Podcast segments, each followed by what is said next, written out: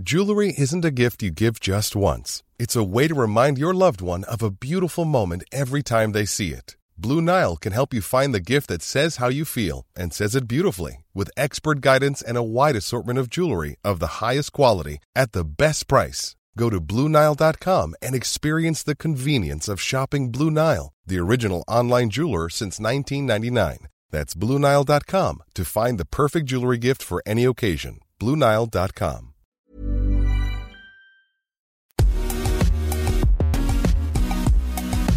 Bonjour à toutes et à tous, bienvenue dans Poulain Rafut. Salut Olivier. Salut euh, Raph, j'espère que, j'espère que tu vas bien. Je suis ravi de te retrouver pour ce podcast qui porte ton nom, hein, fièrement, euh, Poulain à Rafut, un podcast à retrouver sur toutes les bonnes euh, plateformes. Vous n'hésitez pas d'ailleurs à noter 5 étoiles pour, faire remonter ce podcast pour le retrouver plus facilement. Et ce sera d'ailleurs un rendez-vous 5 étoiles hein, qui, nous attend parce que je suis vraiment ravi, toi aussi je le sais, de, bah, recevoir quelqu'un qui brille depuis de longues années dans, le milieu et désormais qui brille avec le, loup. C'est Pierre Mignoni, notre invité dans ce Poulain.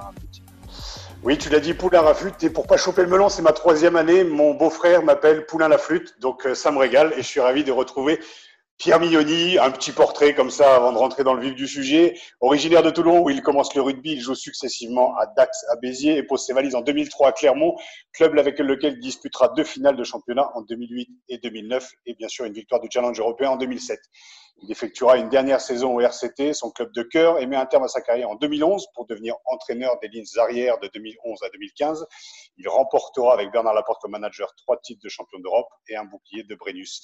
Il est depuis 2015 manager de l'équipe du Loup, qu'il a fait monter en top 14 dès sa première saison, avec un record de points d'ailleurs, si je ne m'abuse. Au passage, chaque année depuis cette montée, le club a amélioré ses résultats. Demi-finaliste la saison dernière, le Loup figurait au sortir de cette saison avortée à la seconde place, synonyme de qualification directe pour les phases Il va entamer sa sixième saison au Loup perfectionniste, gros caractère. Il a été l'un des meilleurs demi-mêlés des années 2000 et il devient peu à peu l'un des meilleurs managers français, toute génération confondue. Euh, moi, pour l'anecdote, j'avais misé entre lui et Christophe Furios pour être sélectionneur de l'équipe de France. Désillusion, mais un jour, il y viendra. On va en parler. On est ravis, Olivier et moi, de recevoir Pierre Mignoni. Salut Pierre. Salut à tous. Merci à vous. Bah écoute, c'est cool que tu sois là. Euh, on va rentrer tout de suite dans le vif du sujet. Comment comment t'as vécu? Alors déjà pour t'entendre euh, crier tous les week-ends sur le bord du terrain et siffler, euh, voilà, encourager tes joueurs. Comment on vit un confinement quand on est Pierre Mignoni? Bah, écoute, pour être honnête, je t'avoue que les dix premiers jours, c'était compliqué. Compliqué parce que tout s'est arrêté d'un coup, hein, comme tout le monde.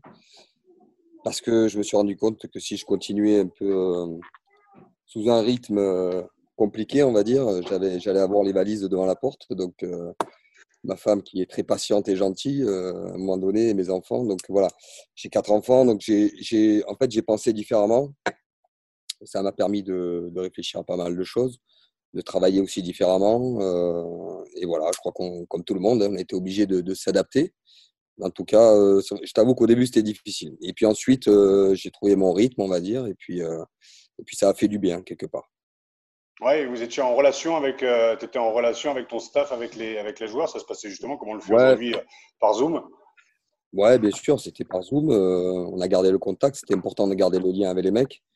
Et moi, je les appelais. Euh, bon, Zoom, c'est un outil qui est formidable. On le fait encore aujourd'hui, mais je t'avoue que moi, j'aimais bien quand même appeler mes joueurs un par un, chaque semaine ou, ou, au moins tous les dix jours.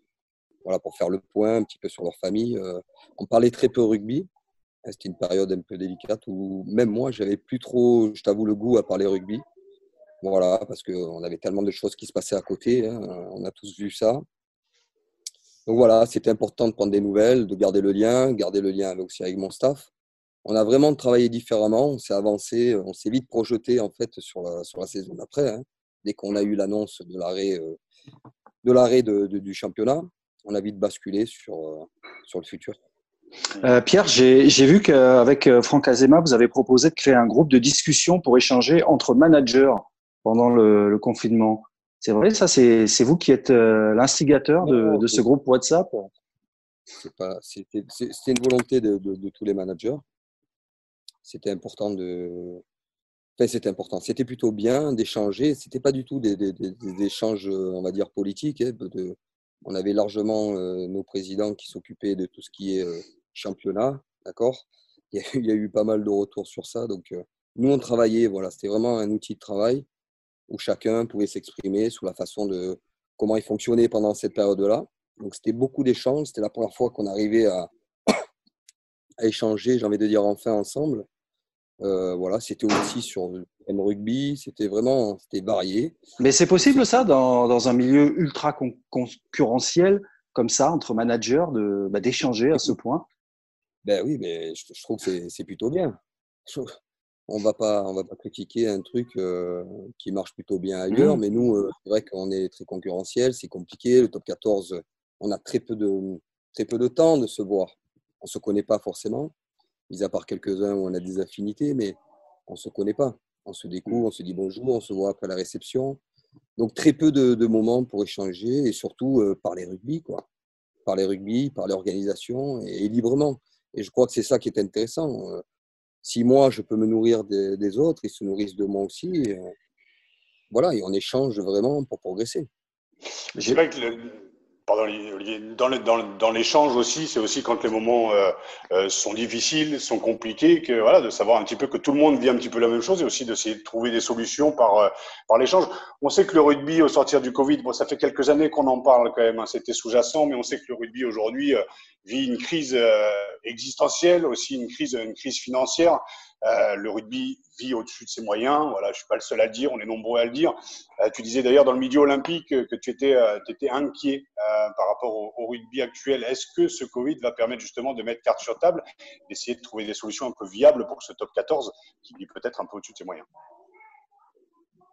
Oui, alors oui, bien sûr.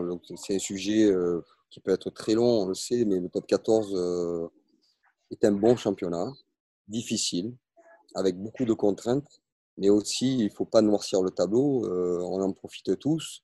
Il y a quand même des choses très positives dans le top 14.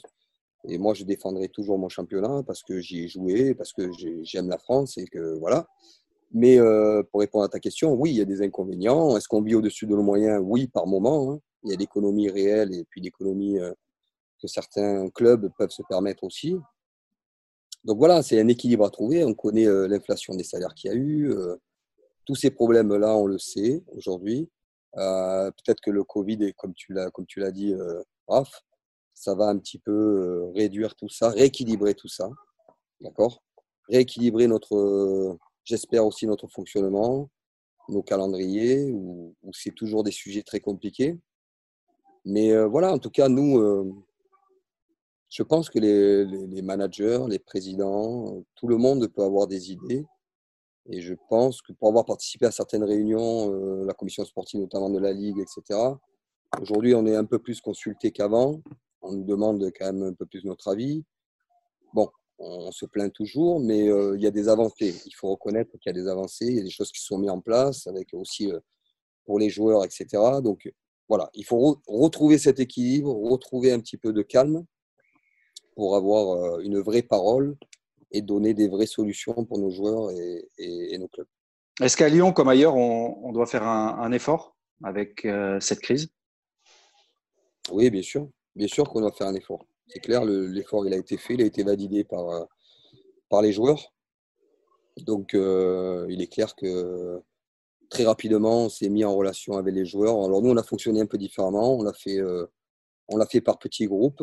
D'accord? Je ne me voyais pas, on ne se voyait pas avec le président discuter devant 45 joueurs comme on le fait aujourd'hui. Là, on est, on est 5, on est 4.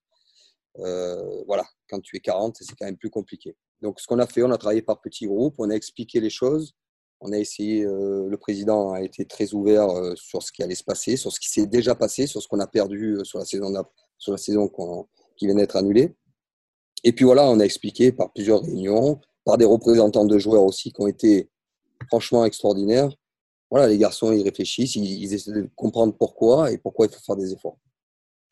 Le, comme je le disais, ta, sixième saison euh, au Loup. Euh, tu finis deuxième, vous finissez deuxième de la, de la saison régulière. On sent que le, le titre euh, se rapproche. Déjà, dans un premier temps, comment tu, comment tu vis l'arrêt d'une saison qui était, qui était quand même super bien lancée? L'hiver, on savait que le Loup passait l'hiver un peu, un peu, de manière un peu compliquée. Là, voilà, vous finissez quand même sixième juste avant les, les phases finales. Comment tu l'as vécu cette, euh, déjà cette saison et puis cet, euh, cet arrêt brutal?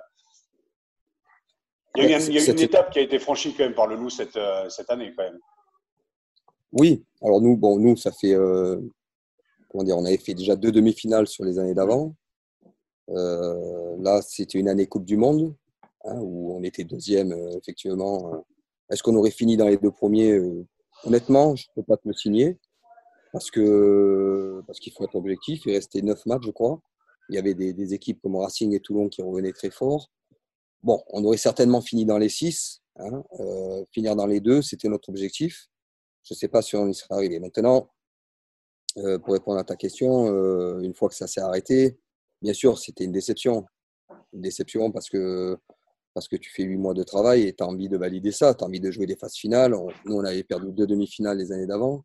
Donc, on s'était fixé des objectifs pour essayer encore de progresser, de comprendre de nos échecs, qu'est-ce qui s'est passé. Euh, voilà. Et puis, euh, on était sur le, sur le bon chemin, mais ça a été, ça a été, ça a été compliqué. Ça a été compliqué. Euh, mais voilà, après, il fallait accepter. Il faut, on a vite fait le deuil aussi avec les joueurs parce que la vie, elle continue. On a vu que la vie était compliquée pour beaucoup de personnes. Donc il faut relativiser avec ça. Euh, Yann Robert, votre président, ne s'en cache pas. Hein. Je crois qu'il l'a encore dit il y, a, quelques jours. Lui, on vise le, titre. C'est vrai que vous le disiez, vous tournez un petit peu autour, hein, on le sent, les demi-finales, deuxième de la saison régulière. C'est une pression supplémentaire, ça, quand on annonce clairement que le Loup vise le, titre de champion? Non, mais le président, il, est ambitieux, il, le dit. Donc, euh, euh, et moi, j'assume. mais bien sûr qu'on joue le titre, mais j'allais dire, on est, on est 14, euh, enfin, il y a 13 autres équipes sur la ligne de départ, et il n'y en a qu'un hein, qui est content à la fin. Hein. Il n'y en a qu'un. C'est ça chaque année. Euh, on sait la, tâche qui est difficile. Euh, un titre, ça, se construit, ça se, ça se prépare. C'est ce qu'on est en train de faire. dire qu'on va être champion l'année prochaine, j'espère. J'espère. On va tout faire pour, mais le chemin est encore long. Qu'est-ce qui, qu'est-ce qu'il a manqué au loup sur ces, euh, sur ces dernières saisons? Euh, Concrètement, est-ce que c'est euh, la maturité de l'effectif? On sent que, le, on sent que d'ailleurs, on a senti cette année que le groupe arrivait à maturité. Est-ce que c'est voilà les, les leaders? J'ai d'ailleurs une pensée pour pour tous ces mecs justement qui font la, la vie du groupe. qu'est-ce qui, qu'est-ce qu'il a manqué au loup jusqu'à aujourd'hui? Ou est-ce que c'est une montée en puissance justement qui va amener le titre On te le souhaite? C'est vrai que Kraft, il a raison. On a le sentiment que vous êtes programmé pour gagner un jour ou l'autre, quoi. C'est, on a ce sentiment-là vu de l'extérieur. Oui, mais. Je te l'avais dit, on était fans. Hein. c'est gentil, mais dans, dans le sport, c'est compliqué, vous le savez très bien. Euh, c'est compliqué de dire oui, on va être champion dans trois ans. Ok, on se projette sur une évolution, on construit un club, on construit une équipe, on construit une identité de club aussi, parce que nous, c'est un club qui, est quand même, qui a plus de 120 ans, mais on va dire dans, dans l'ère moderne, c'est un club qui est assez jeune. D'accord On est remonté en top 14. C'est un club qui est monté, descendu, qui est passé par la Pro D2, la fédérale, etc. Donc, c'est, voilà, c'était, c'était important pour, pour moi et pour mon staff de, de, créer une identité. Euh, je ne parle pas que du jeu, je parle aussi euh, du club. C'est ce qu'on a, je pense, on est sur le bon chemin par rapport à ça. Et bien sûr, une identité de jeu, euh, ça aussi, où chaque année, on essaye de, avec les joueurs, parce que tu peux faire ce que tu veux, tu peux essayer d'inventer un jeu. On essaye, en tout cas, j'essaye de, avec mon staff de, faire en fonction de nos forces, de nos points forts, pour faire encore grandir cette équipe, pour qu'elle joue mieux, pour qu'elle soit plus intelligente et, qu'elle soit plus forte. Alors, ça vient par beaucoup de travail sur le terrain, mais ça vient aussi par un, recrutement euh, plus important, parce que je vais te dire, tu peux faire ce que tu veux, tu, tu vas faire progresser les joueurs, etc. Mais la plus grande force, c'est je l'ai vécu avec Toulon. Quand tu as des, des joueurs de très haut niveau, c'est beaucoup plus facile, ça va beaucoup plus vite dans, les, dans la compréhension. Ça, c'est une vérité. Alors, on ne peut pas être, euh, avoir 40 euh, joueurs de très haut niveau, ça n'existe pas, heureusement. Donc, on est là pour bosser, on est là pour les faire progresser. Et voilà. Et puis, le but, c'est chaque année d'atteindre ces objectifs, d'essayer de, comme je te dis, de progresser, en tout cas en ce qui nous concerne. Euh, on est monté de Pro D2. bon, c'est pas simple, hein, la construction. Donc, euh, on a fait une demi-finale deux ans après, c'est plutôt bien. C'est plutôt bien. Ah il, nous a manqué quand même beaucoup de choses. C'est quoi l'identité du jeu de, du Loup? Vous aimeriez qu'on dise quoi de votre équipe? On sait, Stade Toulousain, on dit souvent voilà, le jeu à la Toulousaine, euh, Toulon, c'est plus physique, c'est plus gaillard. Vous aimeriez qu'on dise quoi de, l'identité de jeu du, du, Loup? Non, j'aimerais qu'on dise. Je m'en fous en fait. Je m'en D'accord. Non, mais honnêtement, je, je réponds franchement, je, Hmm. je m'en fous parce que euh, ça me fait plaisir que quelqu'un dise ah, je me suis régalé euh, à avoir votre match, etc. Parce que ça, c'est bien. Après, euh, qu'on joue d'une certaine façon ou d'une autre, je m'en fous. Je joue avec, on joue avec nos, nos convictions, nos forces, ce que je t'ai dit. Donc voilà. Moi, ce que je veux au-delà de, de- du jeu, j'adore le jeu, j'adore le combat. J'ai une culture très forte sur le combat où, voilà, on a été marqué très jeune au fer euh, avec ça. Mais j'adore le jeu, j'adore la, variation dans le jeu, j'adore en fait euh, l'intelligence que les joueurs sur l'adaptation qu'ils peuvent faire. Voilà. Et, euh, mon, gros défi sur, cette saison qui va arriver, c'est ça. Essayer d'être le plus intelligent possible. Tu parlais d'adaptation, justement, euh, Mathieu Bastaro qui rentre euh, de New York, il va devoir euh, un peu plus encore s'adapter, même s'il a déjà montré qu'il ses forces en, troisième ligne. Comment on vit avec un Mathieu Bastaro? Voilà, sa venue, c'est voilà, c'est un coup, c'est un joli coup, médiatiquement certes, mais aussi sportivement, parce qu'on a l'impression que ça fait 20 ans que le mec est là, mais bon, il a quand même que 30 ans, donc il a encore un beau potentiel à ce poste-là. Comment on vit en tant que manager avec un, Mathieu Bastaro? Mathieu, moi je le connais depuis longtemps, je l'ai entraîné peut-être 5 ans à Toulon. Bon, c'est quelqu'un avec qui on a, on a des affinités, quelque part, tu vois. euh, Mais quand je dis affinités, c'est dans le bon et dans le mauvais. Euh, C'est quelqu'un qui peut être excessif et, et, et moi je dois reconnaître que je, que je le suis aussi parfois. Euh, donc on s'aime euh, certainement dans le, quand tout va bien et puis aussi quand tout va mal.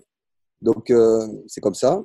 C'est euh, en tout cas il, c'est lui qui a, émis pas le souhait de venir, mais en tout cas quand, il s'est présenté l'occasion, c'était pas absolument pas prévu. Il devait rester à Toulon, je crois, et puis il devait partir dans un autre club et on nous l'a présenté euh, pour essayer de venir chez nous. Donc ça s'est fait. Moi j'ai j'ai mis euh, l'accord bien sûr, la volonté pour qu'il vienne chez nous, mais aussi le, changement de poste, voilà, qui a beaucoup été euh, critiqué aussi euh, par des experts du rugby auxquels je m'en fous. Mais euh, ouais, il y en a, il y en a beaucoup. Il y en a beaucoup, mais après, ce qui est important, c'est ce que veut faire le joueur et ce que veut faire le coach. Voilà, donc ce, ce changement de poste, il est, il est, intéressant pour lui. Il a, il a, beaucoup de qualités pour pouvoir le faire. Euh, même si c'est pas mon idée, hein, c'est une idée de, de, de Patrice Colazo. Euh, je crois que l'année d'avant, j'en avais parlé avec lui à tout hasard et j'avais partagé son idée qui était plutôt bonne. Et voilà, voilà pourquoi euh, je me suis projeté aussi dans ce, dans ce truc-là. Voilà. En tout cas, aujourd'hui, je pense que sur l'an dernier, pour terminer avec ça, euh, ça nous a donné raison parce qu'il a fait quelques matchs de, très bonne qualité, notamment sur la fin, avant qu'il parte euh, malheureusement, enfin, malheureusement, sur son souhait aux USA. Voilà, mais c'était c'est un pari qui, a encore, il y a encore beaucoup de travail, mais, on y croit. Euh, juste pour être, euh, pour préciser pour ceux qui ne le savent pas, hein, Mathieu Bastaro, qui évidemment évolue au centre depuis le début de, de, sa carrière, là on, on, le repositionne a priori en troisième ligne centre. Hein. C'est, on veut le changer de, on veut le changer de poste. Alors est-ce que ça va être acté pour la saison prochaine? Je ne sais pas, Pierre. C'est juste pour être oui, un peu plus précis. Oui, c'est ça, d'accord. Oui, ouais. On ne s'interdit pas, si tu veux, à un moment donné, de pouvoir peut-être l'utiliser au centre. Mais en tout cas, c'est Pierre qui postule en troisième centre. D'accord. Euh, juste pour euh, terminer sur, euh, sur le loup, sur l'image du loup, sur, on ne tarie pas d'éloge hein, depuis, depuis tout à l'heure.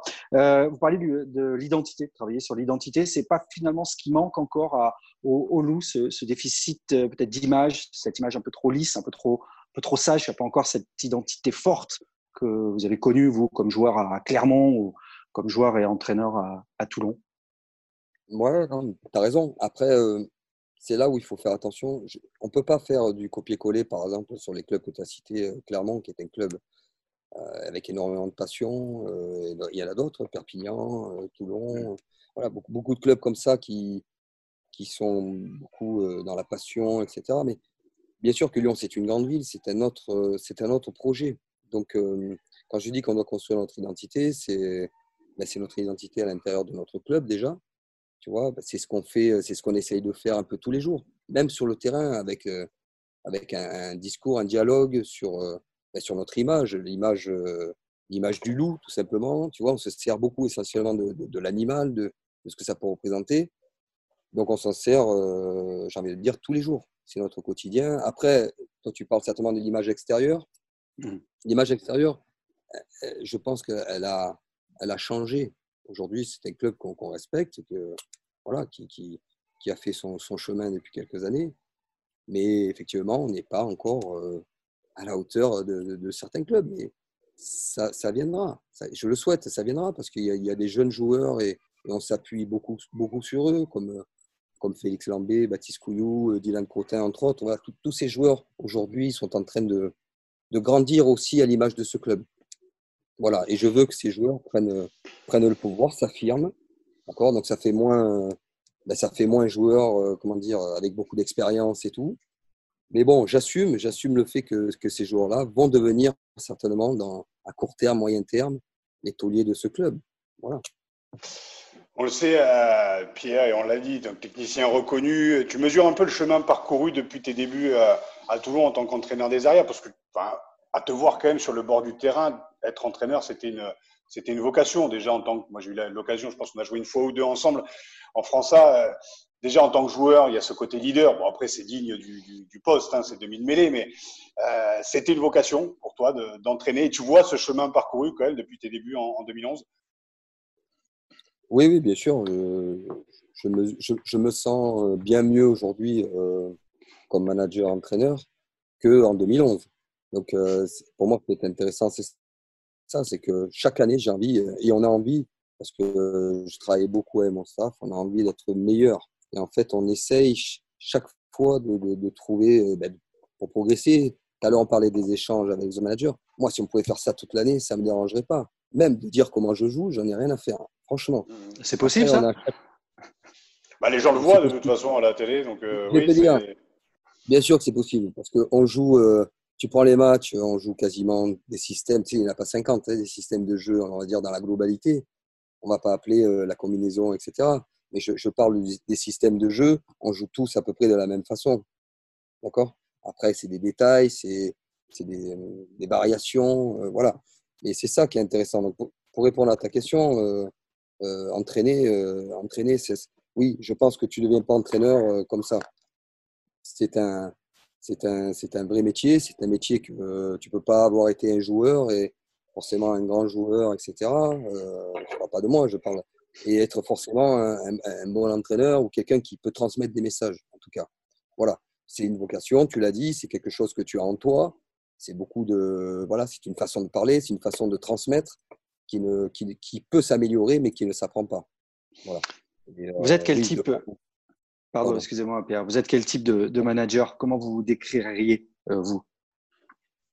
Bah, Après, on te montre souvent une image euh, qu'on a envie de montrer. Raph, je t'en veux pas, mais quand tu dis je gueule et tout, bien sûr que je gueule. dans le bon sens, non, non, non, non, attention, attention, dans le bon sens du terme, c'est-à-dire de motiver. Quand on passe sur le bord du terrain, quand même, c'est pas du tout péjoratif sorti de ma bouche. De gueuler, ben oui, parce que tu te fais entendre, tu siffles, tu replaces tes mecs. Et c'est ce qu'on aime aussi, c'est ce qu'on voit, c'est ce qu'on voit en troisième série, en honneur. C'est ces personnages qu'on aime sur le bord du terrain. C'est pas du tout péjoratif sorti de ma bouche, quand même. Je, sais, je sais, mais des, fois il y a des caricatures qui, qui vont, qui vont vite et on, voilà, on s'arrête à des trucs, à des images. Mais bon, bien sûr que j'aime gueuler, j'aime, j'aime, j'aime pas forcément, mais c'est la passion qui fait que c'est comme ça, tu vois. Après, moi, ce qui m'intéresse réellement, c'est la relation avec les hommes, avec mon staff. Ça, j'aime ça, avec les joueurs euh, voilà, j'aime beaucoup ça. J'aime ça et aussi le côté, euh, ben, le côté technique. Voilà, euh, ce qu'on parlait tout à l'heure. J'adore changer, varier, etc., trouver des trucs. Voilà, plus que gueuler, tu vois, même donc par rapport à l'image que, ça peut donner.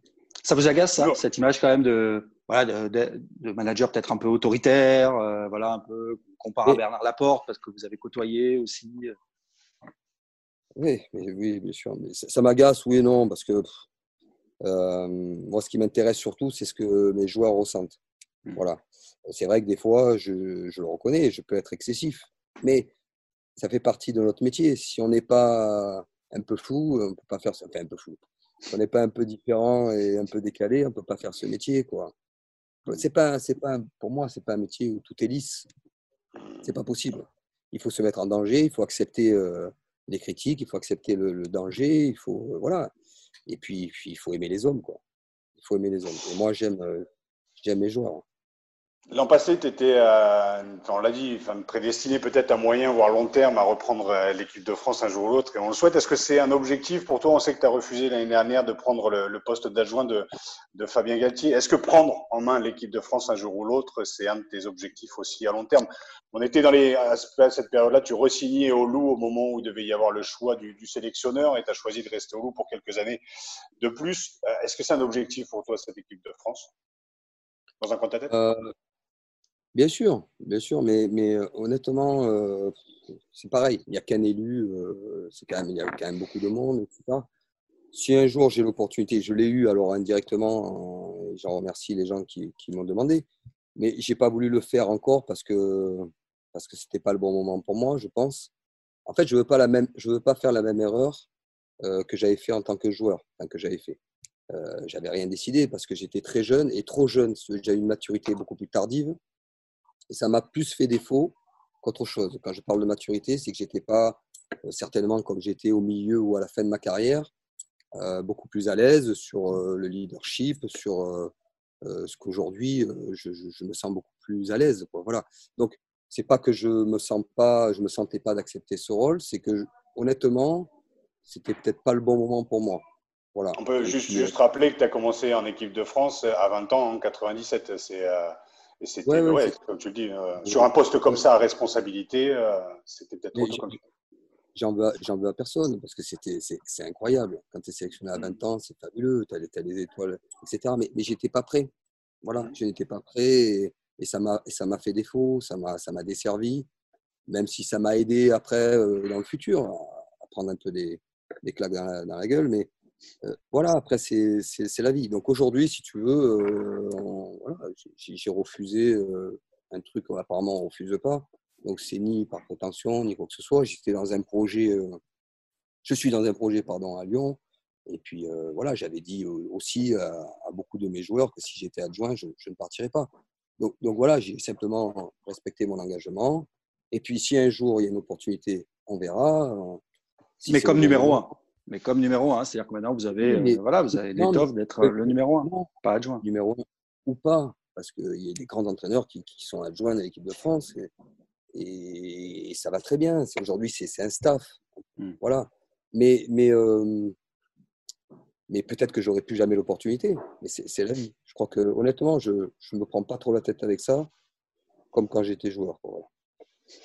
Oui, mais après, tu restes un entraîneur jeune, on sait, 43, 43 ans, donc ça, il y a encore un bel avenir. Tu n'es pas au début, parce que ça fait quand même maintenant 9 ans euh, que tu es, euh, que euh, sur le devant de la scène, et avec Toulon et avec le Loup. Donc, ce serait, ce serait voilà, un, chemin, un chemin qui serait, qui peut être beau, justement, mais avec, comme le dit Olivier, je pense, quand on est manager, tu as été entraîneur, tu es manager du Loup, et puis voilà, avec cette montée en puissance, derrière, c'est quand même un peu compliqué d'accepter un poste d'adjoint, même s'il ne se refuse pas, comme tu dis, mais tu t'étais engagé au loup.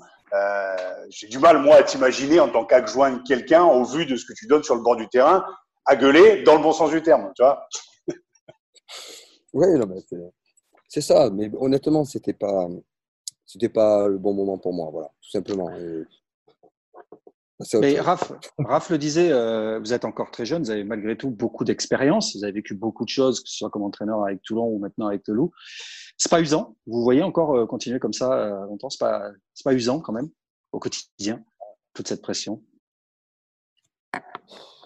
Oui, parfois ça peut être un peu usant, mais c'est tellement bon. Enfin, c'est, c'est un métier qui est passionnant. C'est un métier qui est comme je disais tout à l'heure, il faut être un peu, un peu fou, quoi. Hein, mais en même temps, euh, en même temps, quel bonheur. Je veux dire, voilà, moi, moi je suis issu d'une famille euh, très modeste où mes parents ont, beaucoup travaillé, euh, voilà, modestement. Et puis, voilà, j'ai toujours eu, comment dire, cette notion famille, travail, etc. Donc, je suis habitué à, travailler, à donner le maximum, à donner pour les autres, et puis pas trop réfléchir, quitte à en perdre un peu la santé des fois. Donc, je ne sais pas où ça me mènera. Est-ce que je vais durer? J'en sais rien. Mais, en tout cas, euh, voilà. Je, en tout cas, il y a un truc que je veux faire, c'est prendre du plaisir. C'est-à-dire que si je ne vais pas au stade le matin avec des joueurs, avec un staff où je ne prends pas du plaisir, euh, voilà, c'est pas possible. Pas ça arrive, ça? Ça arrive, c'est arrivé avec le loup? Ou dites là. Oui, non, mais dur, c'est arrivé. Ouais, c'est arrivé parce que les saisons, ça dure 11 mois. Et encore, je te parle du mois quand tu es en vacances. Si tu es en vacances, euh, encore une fois, j'ai ma femme, elle est gentille, quoi, parce que j'ai le téléphone qui fait que sonner. Euh, moi, je ne supporterais pas ma femme à faire ça. Elle me supporte, elle est adorable, mais, mais voilà, c'est des métiers, tu, tu l'as dit, c'est prenant, c'est très prenant. Donc, euh, je ne sais pas, est-ce que je me vois encore faire ça à 15 ans? J'en sais rien là, encore une fois, tu ne peux pas te projeter dans ce métier. Euh, il y a Kali qui, dans, les, dans le milieu olympique, racontait l'anecdote de, de 99. non, non, c'est pas dans le milieu olympique, c'est à moi qu'il a raconté. Ah, ah d'accord, autant pour moi. Parce que pour moi. Christian parce qu'il m'a raconté quand même pas mal sur le. Il m'a raconté quand même pas mal dans, dans, le middle, autant pour moi. Je l'ai eu au téléphone par hasard pour toute autre chose et je lui ai dit tiens, je, on va faire euh, Pierre Mignoni dans Poulain Rafut. Il me dit ah, mais Pierre, tu sais que il dit, c'est, je dis, c'est un copain à toi, Pierre. Il me dit, attends, mais Pierre, c'est plus qu'un copain. C'est, il dit, c'est, c'est un ami, c'est un frère, euh, Pierre. Euh. Et il m'a raconté, il m'a dit, tiens, tu lui parleras de la tournée en Nouvelle-Zélande en 99, quand je l'ai envoyé en costume pour aller à, à l'entraînement. Tu demanderas s'il s'en souvient. mais, mais il confond tout, il n'a pas de mémoire. Ça, c'est, ça, c'est la vie. Ça, c'était un autre joueur, un autre Toulonnais, c'était pas moi. Mais c'est pas grave. Nîmes a fait, effectivement, c'est quelqu'un que, que j'aime beaucoup. Voilà. D'accord. On est tous calibre, mais voilà. Ah il était persuadé que c'était, était persuadé que c'était, que c'était vous. Il m'a dit si si, je l'ai vu à l'ascenseur et je lui ai fait croire euh, qu'en fait on partait à l'ambassade et alors qu'en fait on partait à l'entraînement et du coup il est ah. revenu en costume. Sur ce coup-là, c'était pas moi. J'aurais dit que c'était moi, mais c'est pas moi. Par contre, il a oublié de vous parler d'un, d'un plaquage monumental qu'il a, qu'il a, qu'il a subi ce jour-là. il aurait pu, il aurait pu rester à l'hôpital quelques années. C'est dommage que vous n'en ayez pas parlé. si si. Si, si, il va en parler, bien sûr. Comment c'était qui C'était Léota, c'est ça. il m'a dit qu'il était après sur le banc, euh, sur le banc à côté de vous et que vous étiez très inquiet pour, pour sa santé. Exactement. Oh, putain. Et Léota, fallait le prendre. Moi, je l'ai pris à Jean moins. Je peux dire que je suis sorti avec deux côtes cassées, une blessure de plus. C'est cadeau. Euh, Pierre, euh, Oh, je parlais de, de quand même, qui a été un, joueur emblématique du club. On sait qu'il y a beaucoup de joueurs aujourd'hui qui arrêtent et qui ont arrêté malheureusement avec cette fin de saison euh. Si tu avais un message à lui, à lui faire passer à tous ces anciens, on va recevoir d'ailleurs dans l'émission dans pas longtemps Capo Ortega, euh, à tous ces joueurs qui arrêtent euh, avant le avant l'heure et notamment un message pour pour Puricelli. Ouais, Capo aussi, Zirakashvili avec qui j'ai joué à Clermont, super mec. pour Rich, ben, quoi dire Bien sûr que bon, nous déjà l'an dernier, il n'a pas joué beaucoup de matchs malheureusement. Et voilà, il, va rester avec nous. Il va rester avec nous dans le staff. Je l'ai, gardé. Tous, tous mes adjoints sont des anciens joueurs du, du Loup. Euh, donc ça, c'est une volonté que je voulais avec le président. Sauf David Gérard qui nous a rejoint l'an dernier, mais sinon qui était aussi un ancien joueur, bien sûr, de notre génération. Voilà, donc ce, sont des joueurs qui sont très attachés au club. Julien, tu l'as dit, c'est un monument euh, d'exemplarité. Hein, c'est un joueur qui a, qui, que, quand je suis arrivé il y a 5 ans, je l'ai mis capitaine, il avait été un peu surpris. Mais euh, voilà, c'est un garçon vraiment très attachant, très intelligent. Euh, malheureusement, il finit, euh, on va dire qu'il finit comme, comme et Zirac et d'autres comme ça. C'est, pas, pas top. En tout cas, on va lui faire une belle sortie avec les supporters, entre nous aussi un peu plus tard. Voilà, parce qu'il le mérite. Et voilà, ce sont des joueurs très attachants en tout cas. Qu'est-ce qu'on peut vous souhaiter juste en mot de la fin pour, euh, pour l'année prochaine à toi, ton staff, euh, tes joueurs et au loup pour l'année prochaine? On va pas parler de titre parce que j'ai l'impression ah. oui, un bouclier. Allez, ça va. Lâche-toi. bien sûr, un bouclier.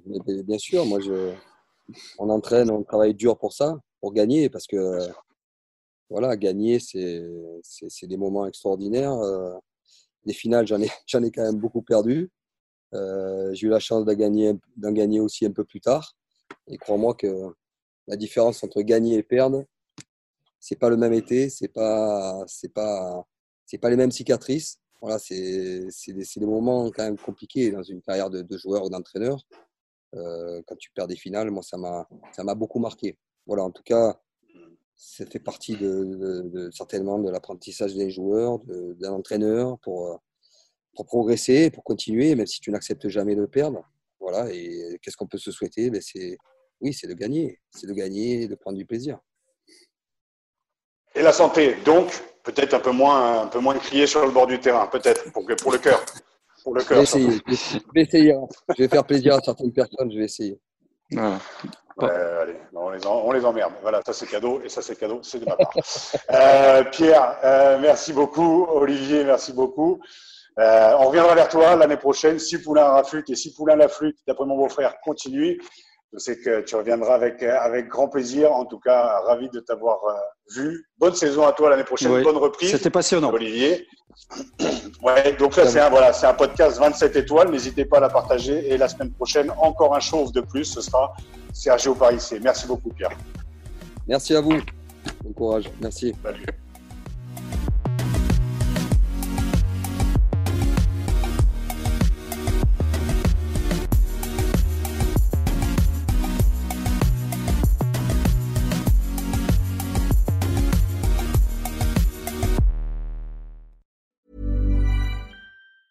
Hi, I'm Daniel, founder of Pretty Litter. Did you know cats tend to hide symptoms of sickness and pain? I learned this the hard way after losing my cat, Gingy. So I created Pretty Litter, a health monitoring litter that helps detect early signs of illness by changing colors, saving you money and potentially your cat's life. Pretty Litter is veterinarian developed, and it's the easiest way to keep tabs on your fur baby's health right at home. Go to prettylitter.com and use code ACAST for 20% off your first order and a free cat toy. Terms and conditions apply. See site for details.